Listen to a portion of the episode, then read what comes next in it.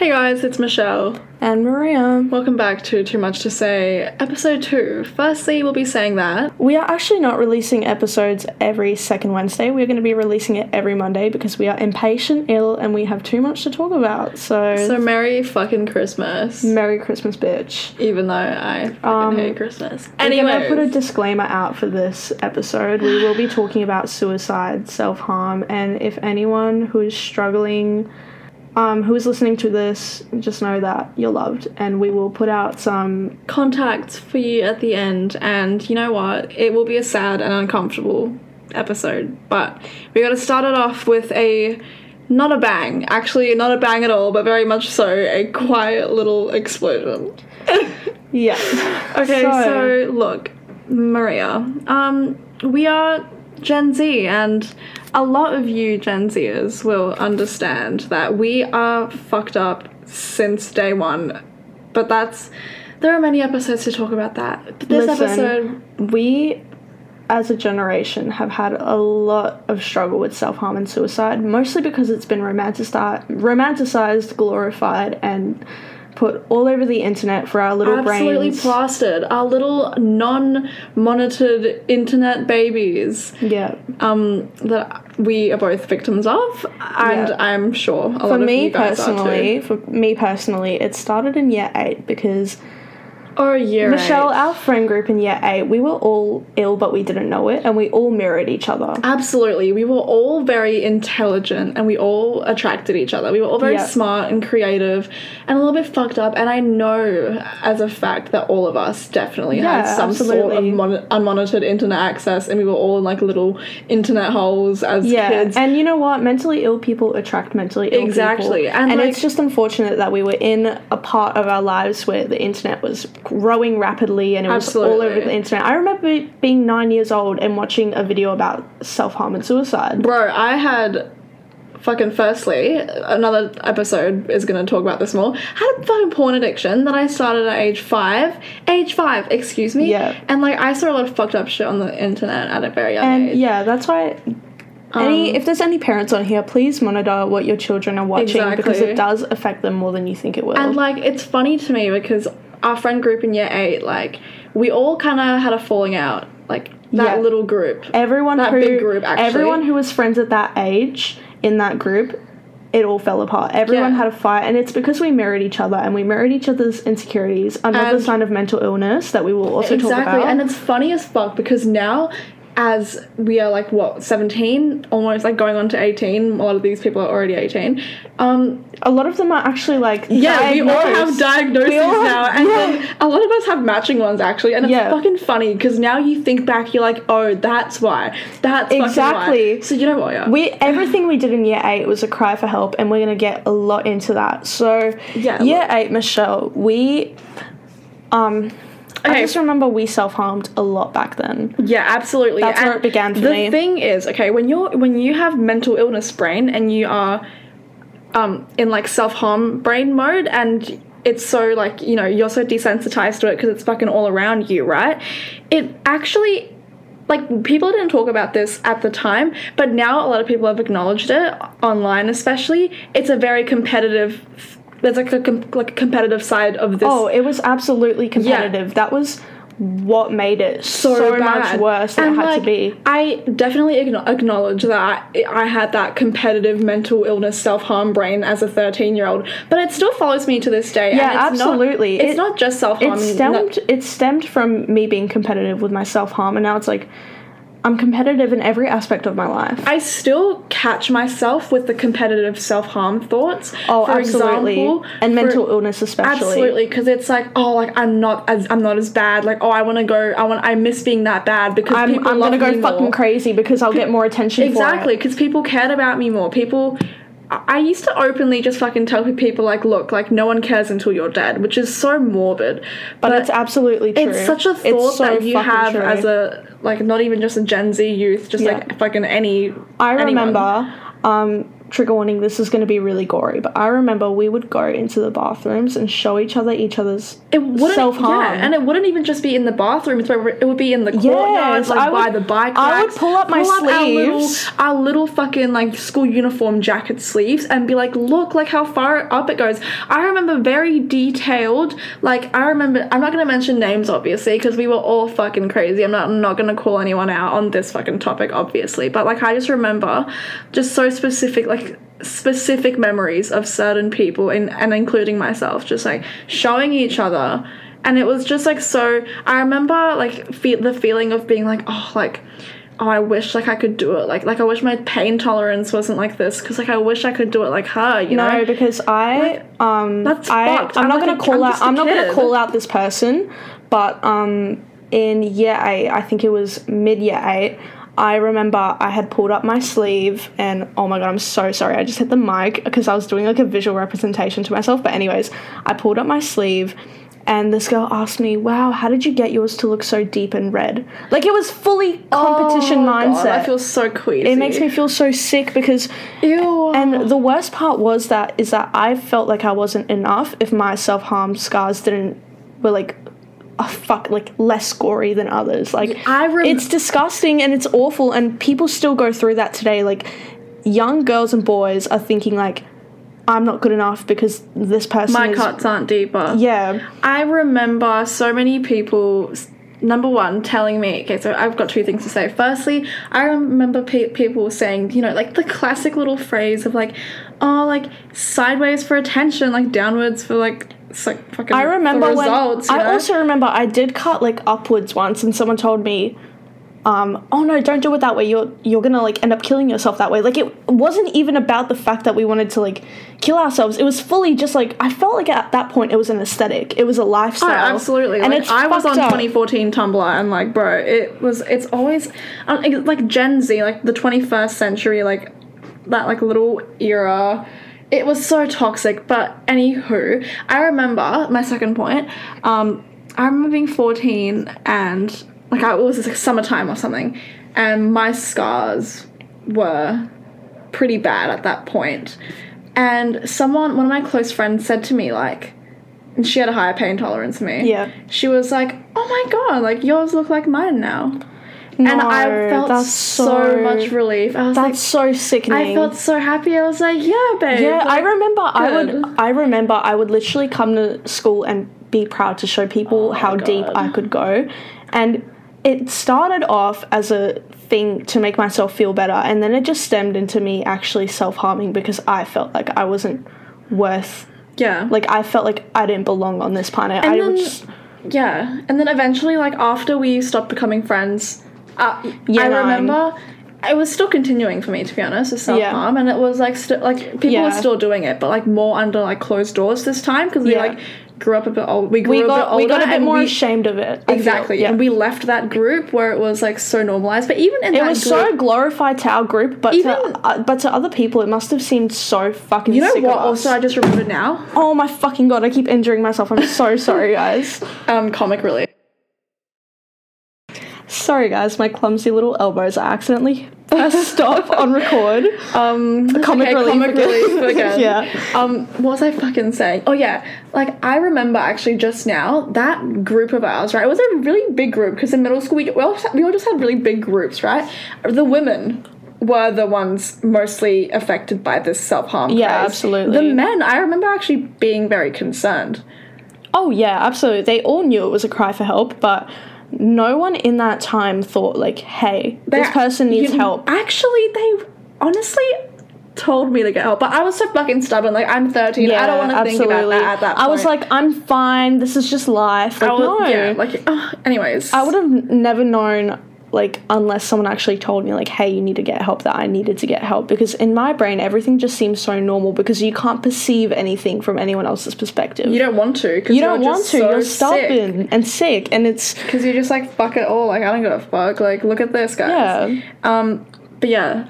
Year 9, we were, not friends at this point, but both of our self-harm continued, and I'm pretty sure it got a lot worse. It did definitely get a lot worse. Yeah. And I remember... my BPD and like everything else actually just got a lot worse in year 9. Year 9 was definitely one of my worst years. It was my downfall, and it was like a lot of people's downfalls that I've spoken to. They say year 9 was like year nine was literally like, hell. I don't understand what fucking. Yeah, dude, the age of 14 is just like what is in the air of 2019 tomfuckery, to be honest. Yeah. Anyway, so yeah, like year 9, I remember going through self-harm just like a lot of different ways. It wasn't just like the cutting that everyone was so used to. Like that was like self-harm manifests itself in a lot of ways, like self-sabotage, reckless sex, like drug abuse, alcohol abuse, like even things that I've been doing since I was a kid, like ripping out my eyelashes, my hair, picking at my skin, like until there's no fucking skin left. And people don't perceive this as self-harm. They perceive it as just normal human things, but it's because when you think of self-harm, you think of cutting, burning, but it can stem in a lot of different ways. And even like hitting my head, I used to do very much, and I still do sometimes, but I don't do as much because my therapist in 2021 told me that it's actually a lot worse than a lot of other things because it actually like fucks with your brain. Yeah, because for me in year 9, I did. So year 9 was very difficult for me. That's where I think my depression got at its worst for quite a while. I think it got really bad again in year 10 and 11. Not year 10, maybe year 11, but year 9 was definitely one of my lowest years. And I remember like the smallest insignificance would happen to me and I would just go into my bathroom and just like, I stopped cutting on my arms because my mum was noticing it, and she told me that if I didn't stop, she would send me to see a psychiatrist, and I was terrified of getting help because I was so stubborn. So I started cutting up on my thighs, just anything you could think of. But it was sort of like relief for me. Like if something were to go wrong in my life, that would be my relief. That was my escapism, bro, because I didn't have any other fucking coping skills other than the copious amounts of drugs that I would take. What isn't talked about a lot is when you do, the aftermath of it, like getting in the shower and you can feel it and like it attaching itself to your clothes. Fuck, no one talks about that.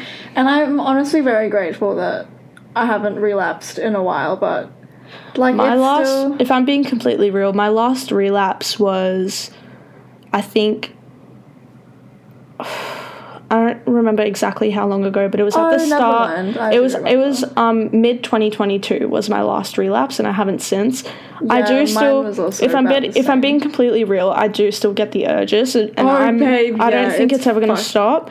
Yeah. But it's something that I've learnt to control in other ways. But I do still self-harm in the sense of like self-sabotage, getting myself fucked up, reckless sex, like all of this shit that people don't perceive as self-harm, but it is.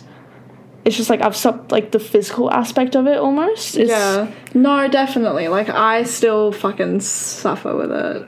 And I know I'm still young and it will definitely fizzle and you know out what? Eventually, but not another completely. Like part of it is how much like the older generations make you feel so ashamed of it. Like I remember my mum, bless her soul, she's an amazing woman, but she, like, when she was embarrassed about it, she would, like, buy me scar cream. Yeah, my mom would literally, she would be like, oh, like, keloid cream, like. She would be like, oh, remember to cover your arms when you go out. Because my mom's like, she didn't know how to deal with it. No shit. And I know, like, that's my mom also, like, poor thing, because she also suffered with a lot of trauma from her family. Like, one of her older brothers who was very badly mentally ill also, bless his soul. Who, and my mom is actually dead now, but anywho, my mom had a lot of trauma from him, so when she found out that I was self-harming, again, like, of course I don't really give a fuck about how my mom felt, but I just remember like her running into my room because I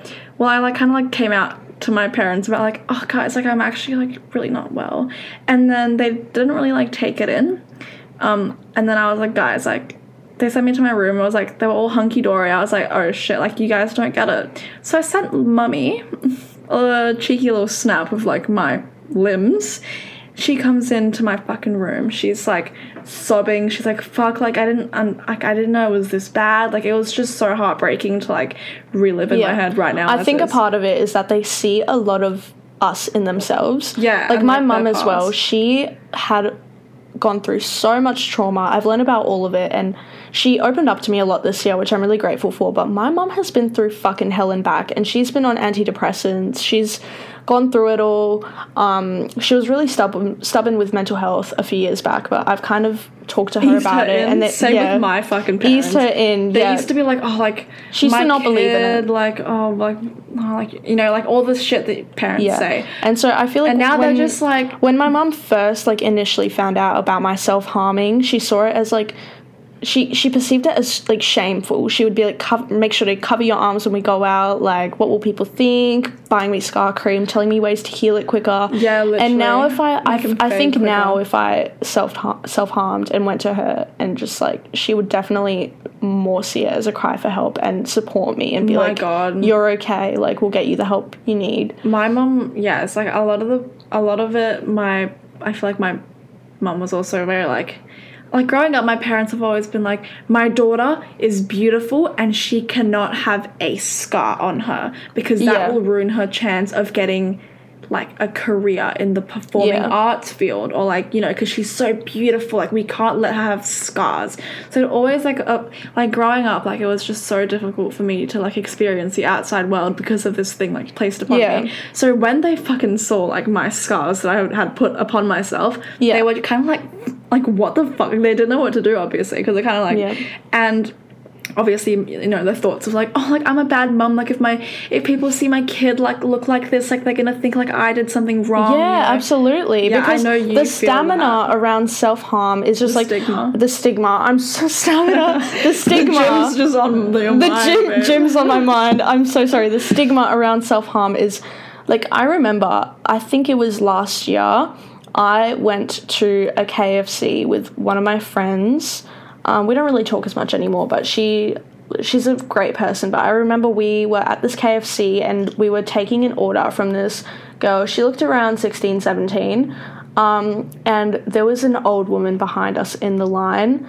And I just remember we stepped aside while we were waiting for our order, and this woman continues to step aside after while she's waiting for her order. And I just hear her, like, whisper to her little, like, friend, like, wow, who would let themselves go out like that? That's disgusting. She's crazy. There's self-harm is like, I don't understand why people just think anyone who self-harms is a fucking like psycho apparently, or like just like a disgusting human, the scum of the earth. Like, no, we just want help. Like, and, please. Like, a lot of people think that it's not something that people bring up, but it is. I remember being 14, just wearing, you know, like sleeveless clothes, and like this girl at the bus stop, not mentioning names, but fuck you, bro, she was like, oh, like what's that on there, like, oh, that, you shouldn't be doing that. She was just being a fucking bitch, and like there are so many instances where that similar occurrence absolutely has occurred. I still have scars on my upper arm on both sides, because this was at my worst point, and they just haven't healed. Like, they've healed mostly, but in certain like a scar in certain lighting you can see it. And I remember like anyways, I was at a party, I was talking to this guy, and I had like a crop top on, and he like looks at my arm and he's like, oh, what's this, like, are you depressed? I'm like, oh, please don't bring that up, please. The amount of times I've had someone kiss the scars on me, because it's like romanticized in that sense of like, oh, like I'll kiss the scars on your skin. Can you not do that? Can you not, please? Can we actually talk about the romanticism of self-harm as well? Yeah, absolutely. Because fucking hell, like, it is so romanticized to the point that guilty. Like, I've definitely romanticized it before. People like young kids are looking, like, it's all over social media, whether we like it or not, and it's not going to go away because people do talk about it a lot. But they talk about it in a way, whether it be intentionally or unintentionally, it's romanticized, and a lot of these kids are looking on there and being like, wow, she's so edgy. And it sucks, because like, that's what I was like when I was a kid. It's just like a vicious fucking cycle at this point. I remember being 9 years old. Do you remember this video about... This, there was this video based on like the LGBTQ community, but it was like the roles were flipped. Yes, I do remember that video very well. I watched that at a very young age, and I remember like in the end she self-harmed, but I know they didn't mean to romanticize it, but every single short film on YouTube or TikTok or Instagram, every single short film that is made about it, it's produced the wrong way because... Oh my God, I've actually got an example from our school. I'm not going to be mentioning names, but I watched this video that this guy produced for a media thing at school, and it was a music video to Creep by Radiohead. And look, yes, it was a good production. There was a scene of pretty graphic fake self-harm, and when I say I felt fucking sick. I felt fucking sick. And I watched that with a few people, actually, and we all felt like that. So I hope you don't make another video like that. No shame. Yeah. It's anyways. Because unwanted internet access is growing rapidly. Like, back in the day, a lot of people probably would have monitored when their kids got on social media, what they were watching. But I didn't, because my... I grew up in a family that didn't know much about technology. Yeah, and like they didn't know kids, we were the best at technology. And our parents didn't know shit, so. And I remember, like, I would be like in the same room as my grandma when we were on vacation in Serbia, and I would be watching videos about depression and self-harm under the covers. Oh my God. With my grandma right next to me, and she never knew it was porn. I was sorry about that too, but we'll keep that for another episode. Oh, I actually also used to watch that under the covers, yeah. Never mind. And I do remember when my brother was about the age of... This makes me actually feel sick because he's my brother and I cherish him more than anything else in this world. I'm literally going to start crying. But I remember when he was about 6 or 7, we had like a shared iPad, and I was upstairs in my room, and I went to his room to go ask him if he wanted me to make anything for lunch for him because my parents were both working at this time. So we just stayed in the house alone, and I came across him watching like one of the same videos about self-harm that I had watched at a young age, and it made me feel so sick because I know how it impacted me. And my brother has grown up with a lot of trauma just as I have because, fuck, the world's fucked up. My family's fucked up. I can't do much about it, but... I'm just thinking, like, I don't want him to grow up in a generation where it's glorified, romanticized. I don't want to wish that on any kid, any adolescent, any human, really, because it's such a... Fuck. It's such a hard topic to talk about because there's so much to go into, but... Yeah, there's really not enough words to, like, describe the actual you can't describe the power of it. Yeah. But yeah, what were we talking about? The romanticism of it. Yeah, dude. It's literally everywhere. And as people who suffer from it, it's definitely already like ingrained in you as well. It's very triggering. Because you unintentionally romanticize it yourself. Yeah, and absolutely. Like, when I'm like... So it doesn't help when everyone else is doing it. When I'm watching TikTok... Yeah. Another reason why I'm considering deleting TikTok, but I don't want to because I'm literally TikTok famous, but whatever. Another aspect of it is I'd be scrolling through and I'd see a girl talking about like... BPD, depression, like anxiety, all this stuff, and like just like it'll sort of trigger me back into a depressive episode because the thing with my mind is like I can be happy, but I'm uncomfortable in my own happiness because I've ever known was being sad and wanting to self-harm and not wanting to be here, and I grew up so comfortable in it because that's all I ever knew in my adolescence. And you just want to sit in your misery because that's all you know how to do. It's like, every day blends into one, and you're so comfortable in that one, and you don't want to multiply. We're literally 2 weeks into January. We're 2 weeks into January, and I've already triggered myself back into a depressive episode, I think, a week ago, because I was so happy. I was hitting the gym, I was focusing on my studies, going out, and I was sitting in my room one day, and I was like, wait, I'm happy. And I felt so uncomfortable with it because I just remember... That was me the other day. It was really weird. Michelle came over and she couldn't even get me out of bed. Like, it was horrible. Like, I genuinely just sat in my bed and cried for a good day. I can vouch this did happen. This did happen, guys. But, the fucking romanticism of it, like... And not even just, like, the effect on kids, but the effect on people who already have experienced it. Like, it can trigger you back into... that perspective. I'm going to talk about in another episode the concept of parents with mentally ill kids, because we have a lot to say about that. And also going to briefly touch on like social media in this episode and how like connected it is with everything. I'm going to talk about technology in another episode, but like, fuck, social media just, you know, like as humans, it's just too much content for our brains to comprehend. And yeah, when absolutely. You're on this algorithm of all these sick people and you're sick and everything that you're taking in is just pure illness, it's just like a little bit fucking hard to break out of it, especially if you're glued to your screen like most hours of your waking day, you know? And it's just like shit. I remember being like, social media would be, it still is a lot of it. Sorry. Yeah. Social media used to be a very big outlet for me, like even more so than it is now. And that says a lot because I'm literally chronically online. But social media, when I was at the worst low of my like self-harm, like it was so bad because I would put my self-harm out there. I'm so sorry that I used to do that, but I did because I, you know, was very ill and young and naive and everything, and I didn't think. But I'm gonna tell you guys a fact. Humans are scientifically not developed enough to take in and understand social media. Your brain literally does not understand what is going on when you're taking in so much content in one day. When you think about it, right, algorithms are designed for the person who is watching it. So if you are really in a depressed state, self-harming, that's all you're going to be seeing. You're going to be seeing hours and hours of that on a daily basis. If you think it's not having an effect on you, it absolutely is, and that's what triggers a lot of people. Yeah, because it like roots itself. It like fucking like burrows and nests itself into your subconscious, and you obviously like aren't realizing it when you're doom scrolling, but it is there, and you think about it absolutely even more so than you know. Do you know how many like in my worst state when I was self harming really badly, when I was suicidal on a daily basis, all I would be watching, all I would be seeing on my Instagram, my TikTok, everything would be self harm, suicide, depression, like and.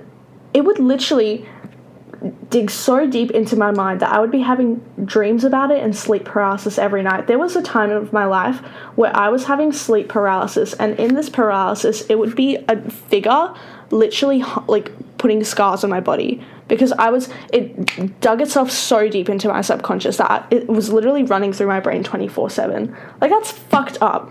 Like, I'm sorry, but social media, something needs to change about that. And I know people advocate it so much, like documentaries, short films on social media, how it's taking over, but no one's actually doing anything about it. And we're all addicted, and it's all we know because our generation has grown up with social media. Yeah, and even if it's not social media, it's internet forums. It's fucking hours on end watching fucking videos on YouTube, and suddenly you're on the other end of YouTube, and it's like, what the fuck, where am I? You have always been like encased in like a blob of mucus of social media and the internet, as you know, Generation Z. It does. We are addicted. We are being controlled by social media every day of our lives. You know what? And I think I'm going to make myself another goal for 2023, which is be online less. Yeah, lower your screen time. I'm trying so hard. Read, go for a walk. Fucking, I'll walk my dog a few times a day. Like, what? It might be easy to say, but hard to do. And that is true. It's easy to say and hard to do. And it's so because we're addicted. Together. We're all addicted to social media. One day at a time. If you catch yourself doom scrolling, just watch a few more videos and then turn your phone off. You know what? Have a buddy. Have someone you want to do this with. For me, it'll be Michelle. Michelle, we're making a pact right now. We're going to be on social media less. If I catch you chronically posting on your Snapchat story, I'm going to call you out and be like, hey, stop this.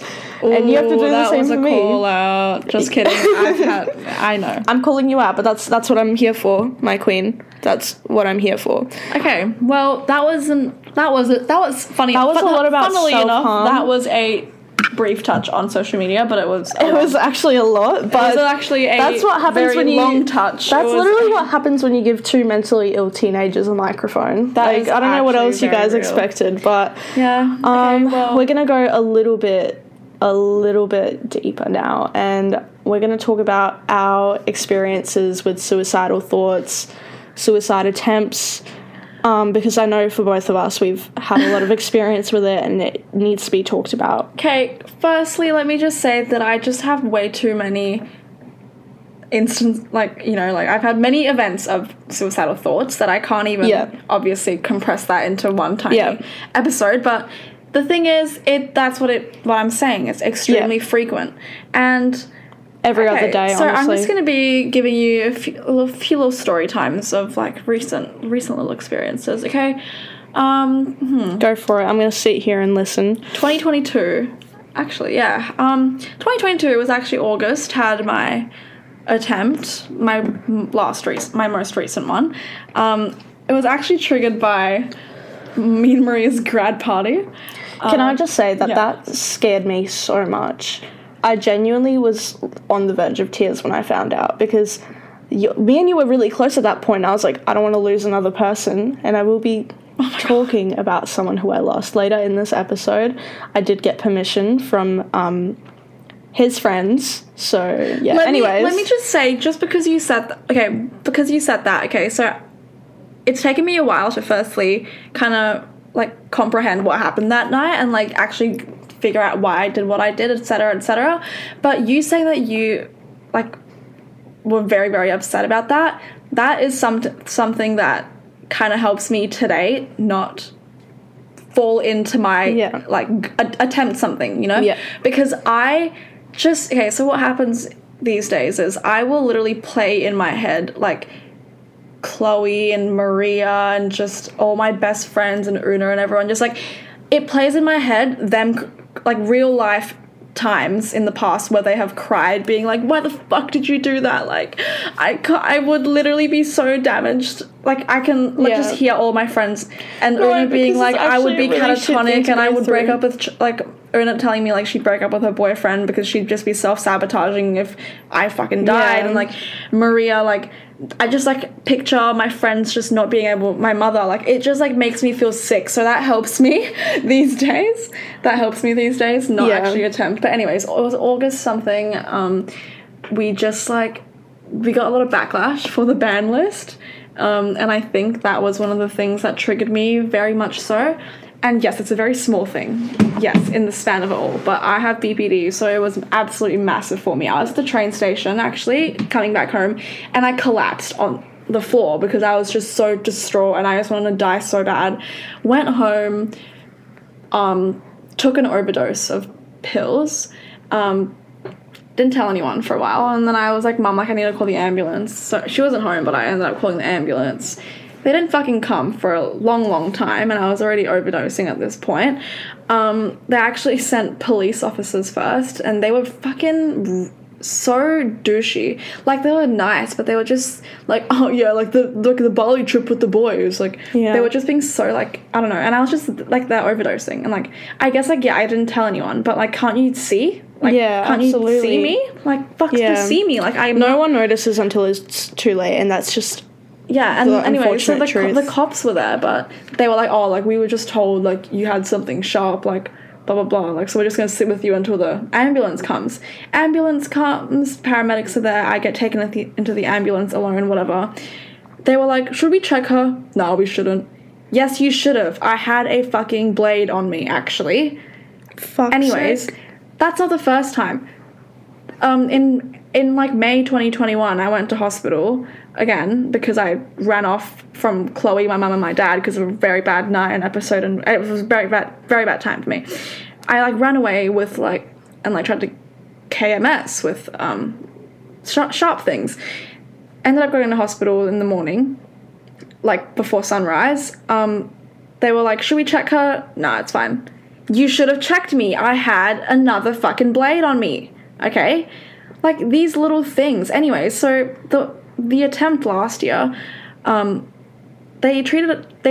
up treating me... Okay, so they kept fucking up my blood work, and they were just being also unprofessional.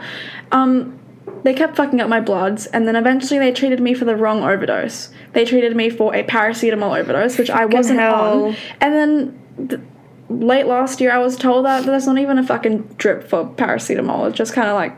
I don't know what Jack T told me, but he apparently it... Anyway, so fuck... Can I just say as well that I was sitting in class the day you were in hospital, and I remember, like, couldn't really focus on anything else because I was like, fuck, so much was running through my mind because you get it, like, fucking little things, big things, it just takes over. All of it takes over. Anyways... I don't blame you, bro. And I remember that... I remember, like, someone was like, are you okay? And I was like... no, because Michelle's not okay. And I remember people found out you were in hospital, and it was only at that point did people realize, like, holy shit. Like, I know, it's always when it's too late, and that's what fucks me up the most, because if people notice a little bit sooner, so many lives can be saved. I know, and it's just so fucked out. There have been so many times where it's been so close, and I'm grateful that, you know. I know, babe. But it's so fucked, because, like, all you want is people to see you and save you. Every single one of my suicide attempts has not been me wanting to actually die. It's been people. It's been me wanting people to notice and be like, hey, she needs support. And it's my first real suicide attempt, I actually got backlash for it from these people. Not going to mention who, but I just remember that they didn't take it seriously. My second one, no one actually knew, and it was just me and my parents. And I remember my dad saying, like, attention. Like, yeah, attention. Yeah, but no shit. But it was...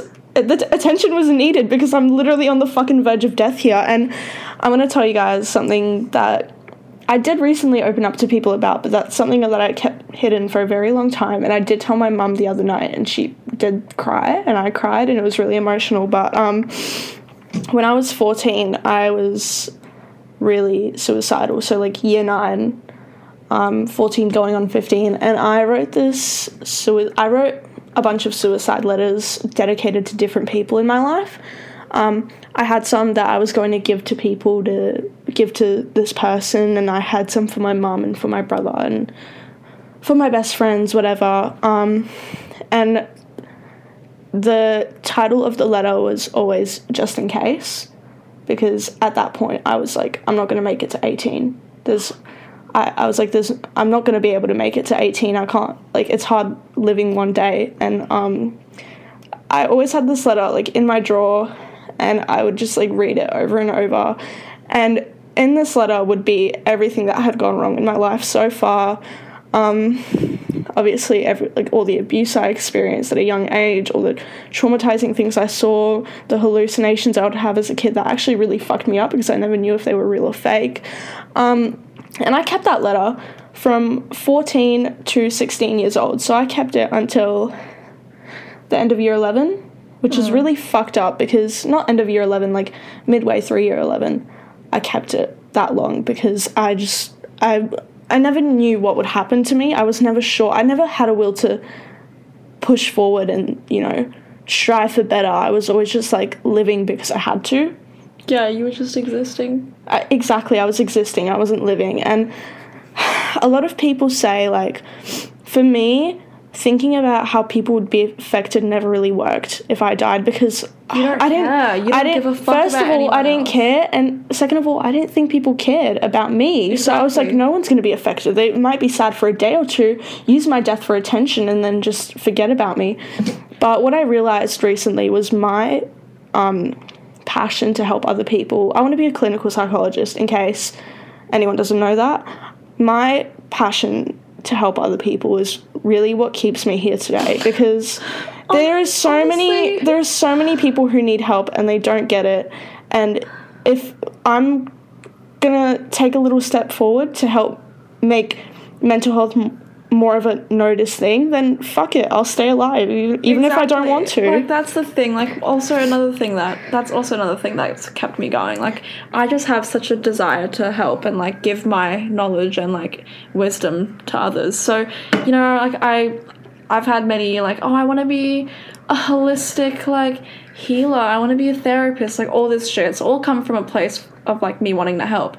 At this point, I want to be an English teacher for teenagers, which I feel like English teachers are very influential. So they are, absolutely. I really want to just, like, you know, touch people through art and my wisdom and, like, my words in that sense. Yeah, absolutely. And especially the young people of the world. Because I didn't have that.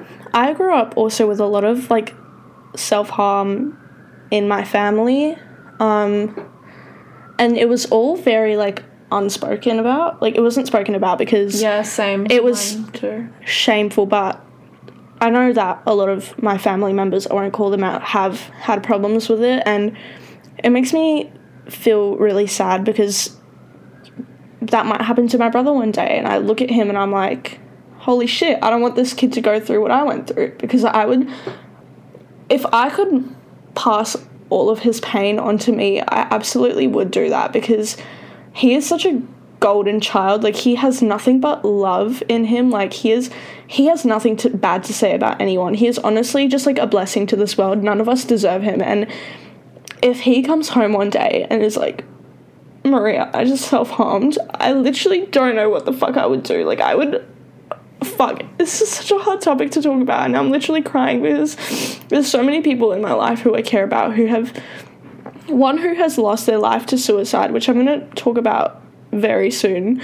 And a lot of people who I've almost lost from it. And it's fucking awful, because... that's a life that had so much potential, you know what I mean? It's different when it's, like, a car crash or an injury, because it's like, well, we couldn't have prevented that much. Suicide is something everyone can absolutely prevent. That's true. And another thing I want to talk about is, I don't know how you feel about this topic, but I've heard recently that, I don't know what country it's in, but that assisted suicide is available now for people with BPD. I need to talk about that, because there have been so many instances where I've been at such a low, and I have fucking Googled that shit so many times, honestly, praying to God that it would be legal in Australia. And... it's just so fucked, because I still think that sometimes. Michelle, I honestly do not think it should be legal, because they're basically just saying, we give up on you. It's so temporary. We're giving up on you. Exactly. And it's like we can't help you. Here, fucking help yourself and off yourself. The thing is, especially with BPD, yes, it's so painful and it's so difficult. Chronic, but the thing is, okay, as someone who has lived with it my entire fucking life, fucking dude. When I have my very, very, very terrible feelings of suicide, where I literally just don't want to be here anymore, it is actually so temporary, because I be bouncing back up to mania at the next minute, and I just want to, like... They're giving in to our depressive episodes. That's what it is. And they're giving in to us temporarily saying we want to kill ourselves, even though literally in the next 5 minutes we're fine. Like, that's another thing I also... That's a whole other episode. But Michelle, if you're okay, I think I want to talk about my friend for the end of this episode. Actually, I'm going to speak of one more thing, and then it's going to lead into your topic. Okay, go for it. Okay, I struggle to comprehend empathy so much, and it didn't, like, I used to not give a fuck if, like, oh, like, your mum would be sad, your friends would be sad. I didn't give a fuck until that recent attempt. I remember going back to school, and people that I have, like, had, like, rekindled with, that I wasn't that close to, but I had a lot of respect for, and I, like, you know, like, deeply cared for them. Yeah. They were like, Michelle, like, I was really worried about you. I remember, Ebony and Eloise, I love them so much. I remember, like, them, like, looking at me with, like, such sad eyes, being like, dude, like, we were all actually so worried about you. Yeah. And my, like, heart sang. I, like, cried about it. I was like, fuck, like, I actually can't. Like, thinking about, like, my best friends, like, Maria, Chloe, Una, Anika, like, everyone just being like, dude, like, I wouldn't forgive myself. I wouldn't be able to function. Like, it actually, and my mom, Michelle, and my dad, I'm going to tell you this now. It's so sad. I wouldn't be able to function if I lost you, because you've literally become my other half. I see you every fucking day. We live literally across the street from each other. I think I wouldn't be able to function as a human being. No, that would fuck you up. That would fuck me up for life. Yeah. I'm just such an influencer. I'll just fuck up everyone's life. # would you care if I died? Okay. Sorry, that was me using humour as a coping mechanism. Now onto Maria, because she has a lot to say, and I'm going to give her her space right now. Okay. So, guys, you're just going to be hearing me now, so I'm sorry, but... I might be crying in the background. I will definitely be crying, but this is something that needs to be spoken about. I did actually have a few people support me in talking about this who knew this guy. So, where do I even start? So, 2020... Don't cry yet, girl. Fuck, I'm such a pussy bitch. Anyways, so there was this wonderful guy I knew. His name was Reese. Reese with an S, so don't get that mixed up. But, so I think this guy was genuinely too good to be true. This guy, he had so much love for everyone he knew, even strangers. Like, when I first met him, I just remember thinking, like, is this guy fucking real? Like, I swear he's just an NPC, because he was genuinely too good to be true. Like, he never talked about his problems because he was too focused on helping everyone else, and that is how we all missed that something was going on with him. He was honestly a light in everyone's lives. Everyone who he knew, they only had good things to say about him. And he was very depressed, and none of us knew about it because we were all too caught up in our own shit. We were young, stupid.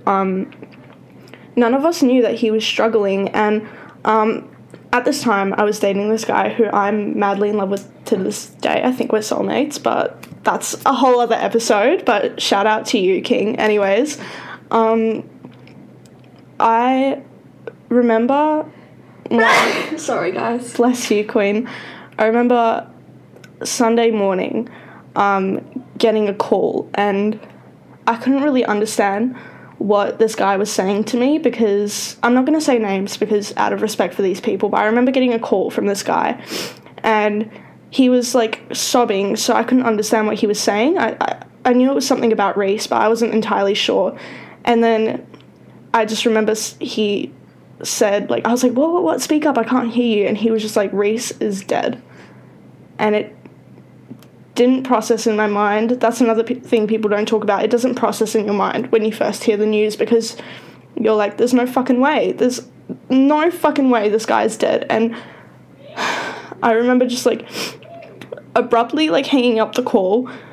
And I walked downstairs. I'm still pretty, like, I'm not crying at this point. I'm just, like, in a state of shock. I couldn't really, like, move that much. But I got myself downstairs and...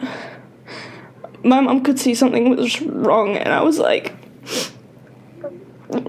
Reese is dead. And it was a shock for even my mum to hear that because she knew about him. She knew how great of a guy he was, and I just fell apart. I fell to the floor. Like, there was nothing I could do but fall to the floor and just cry, and I couldn't lift myself up off the ground. And I was shaking, and I'm shaking right now even talking about this because it was 3 years ago now, almost, not even 3 years ago, 2 years ago, but it's really hard to talk about. And for the next few weeks, I was literally paralyzed. Like, I couldn't get out of my bed. I couldn't get myself in a shower. I couldn't go to school.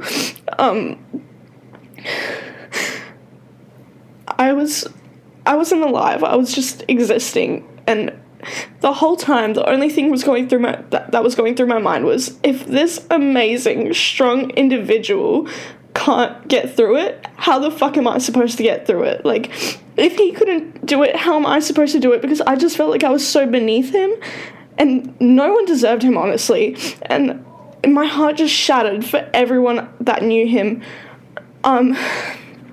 It affected everyone that I knew who was friends with him because they all had so much love for him. We all continued to post about him, but he was a very sensitive subject in our friend group. And a lot of toxicity came out of it. A lot of people were blamed for his death. It caused a lot of arguments in our group, but to this day I still think about him a lot because... he was such a light in everyone's lives, and he was gone way too soon. He had so much going on for him. He had so much he could have done with his life, and my heart honestly just breaks for his family and everyone. And fuck, I'm sorry, guys, just give me a minute. It really did change my perception on life, though, like, because at the beginning I thought, like I said, like, there is no way I can get through it if he can't, but... later on, I saw it as a message because after his death, my suicidal thoughts decreased a lot because I got to see, like, in real life how it was affecting everyone individually. Like, everyone was impacted in such a different way, and it was heartbreaking to watch. And I think now my fear for losing people is so much stronger because when people tell me that they're thinking about suicide or self-harm, I just think back to him and how much more we could have done for him. If someone had noticed or seen the signs, like, he posted a lot of, like, depressing stuff in a way, but it was covered up with humor almost.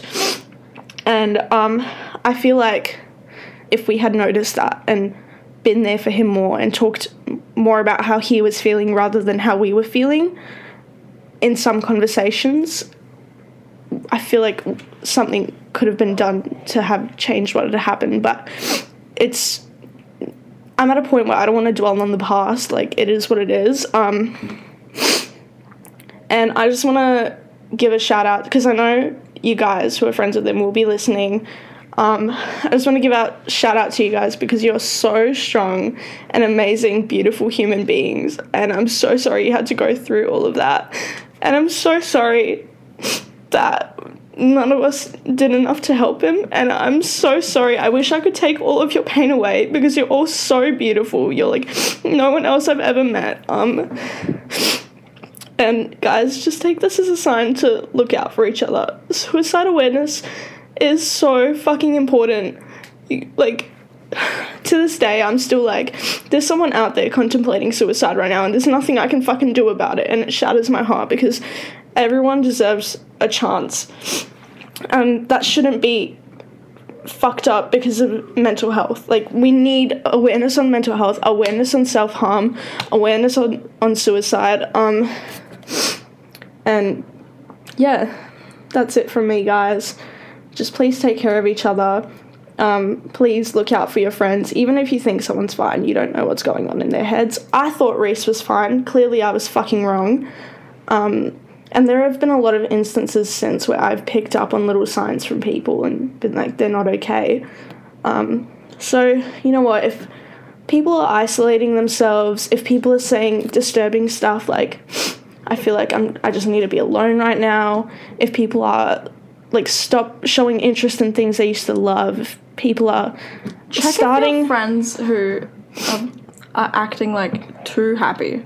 Yes, check on your friends who are acting too happy, because that is who Reese was. Reese was always so happy, and we didn't pick up on that as a red flag, because it's normal to feel sadness, but when someone is constantly happy, that is another fucking red flag.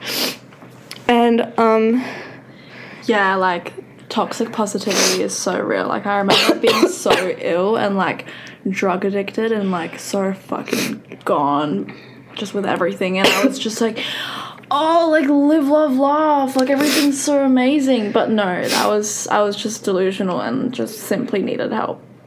We all need help, and we all need help. Don't be fucking afraid to ask someone if they're okay. Don't be afraid to ask someone if they're okay. It's okay. It's not cringe. Be like, check on your homies. The amount of times someone has said those three words to me, and I've just broken down.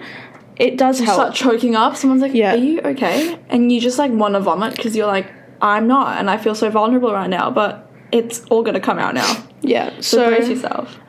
Please take care of yourselves, guys. Reese, I love you and I miss you. You're a beautiful person, and I don't think there's a day that goes by where you don't pop into my mind. I hope everyone who had to go through losing someone, the grieving process of losing someone from suicide, is okay and they are healing, and just know you are loved. And even if it doesn't seem like it, that's just your brain trying to fuck you up, but don't listen to it. And we see you, every single one of you. Even, yeah. Don't be afraid to call Lifeline at 131 114.